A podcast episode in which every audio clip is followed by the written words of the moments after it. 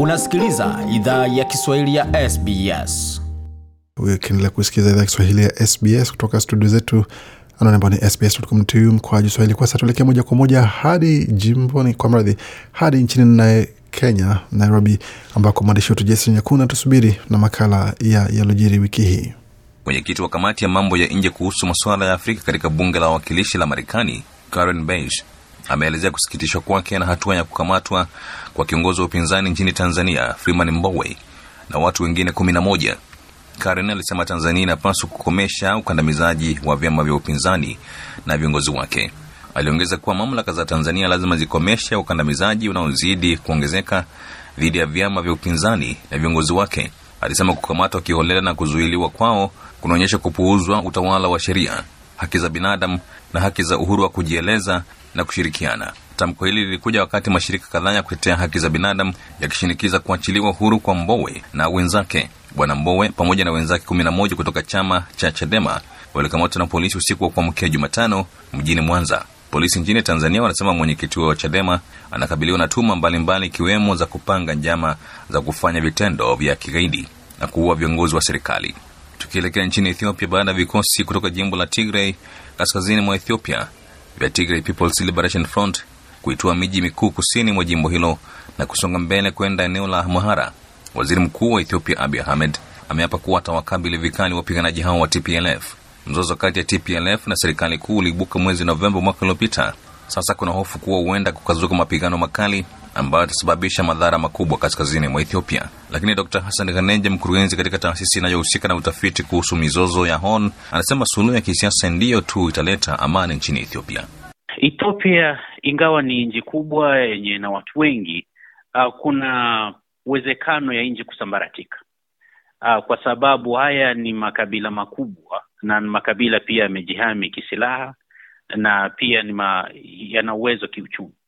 Sasa kukakuwa na vita ya wenyewe kwa wenyewe ambayo yanahusisha hayo makabila uh, yote makubwa, kuna uwezekano wa kwamba nchi ya Ethiopia inaweza sambaratika, na hilo itakuwa ni janga kubwa sana katika hili pembe la, Afrika. Uh, wajua kuanza vita ni rahisi, kumaliza vita ndio huwa shida. Uh, ku, kuangamiza tuseme vita za, za wenyewe kwa wenyewe huwa si jambo rahisi.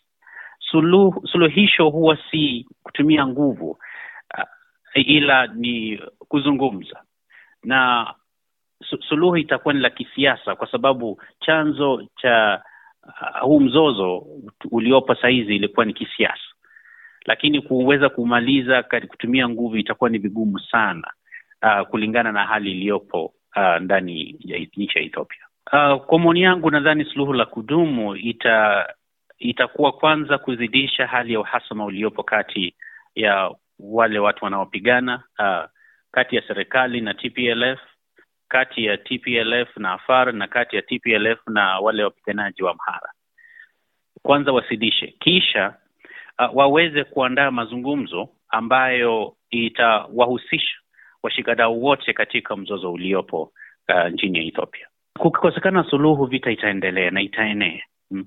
Na sasa hilo ndo jambo watu wengi sana katika uh, sehemu hii ya Afrika wanahofia, kwa sababu ukitokea kutakuwa na janga la kibinadamu uh, kutakuwa na hali ya vita, kutakuwa na hali ya kuenea kwa silaha ndogo ndogo, na kutakuwa na hali ya wakimbizi ambayo tuseme ita, itazidi uwezo ambazo hizi nchi zote zenye ziko katika ile pembe zinazo haziwezi kuhimili, na ndo maana uh, ni, ni vyema sana kuweza kupatikana suluhu uh, la kisiasa, lakini si la nguvu ama si la kivita.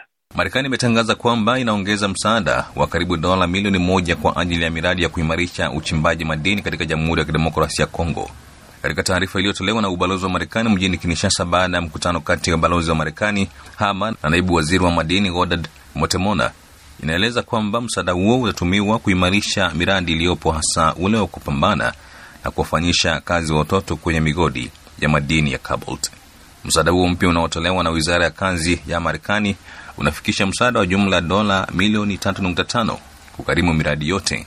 Balozi Hama amesisitiza juu ya haja ya utawala bora na misaada iliyopo inayosimamiwa na idara ya Marekani ya maendeleo ya kimataifa ili kuimarisha ufundi wa kuchimba madini kwa lengo la kupunguza migogoro. Na Tanzania imepokea shehena ya kwanza ya chanjo ya korona ya Johnson and Johnson iliyopewa na Marekani. Chanjo hizo zilipokelewa na waziri wa mambo ya nje wa Tanzania Liberata Mulamula na balozi wa Marekani nchini Tanzania Donald Wright katika uwanja wa ndege wa kimataifa Julius Nyerere mjini Dar es Salaam. Tanzania ni moja ya mataifa ambayo yalikuwa bado hayajapokea chanjo barani Afrika au hata kuanza kuchanja watu baada ya kiongozi wake wa zamani John Pombe Magufuli kukataa chanjo hizo na kudai kwamba taifa hilo limeushinda ugonjwa wa COVID-19.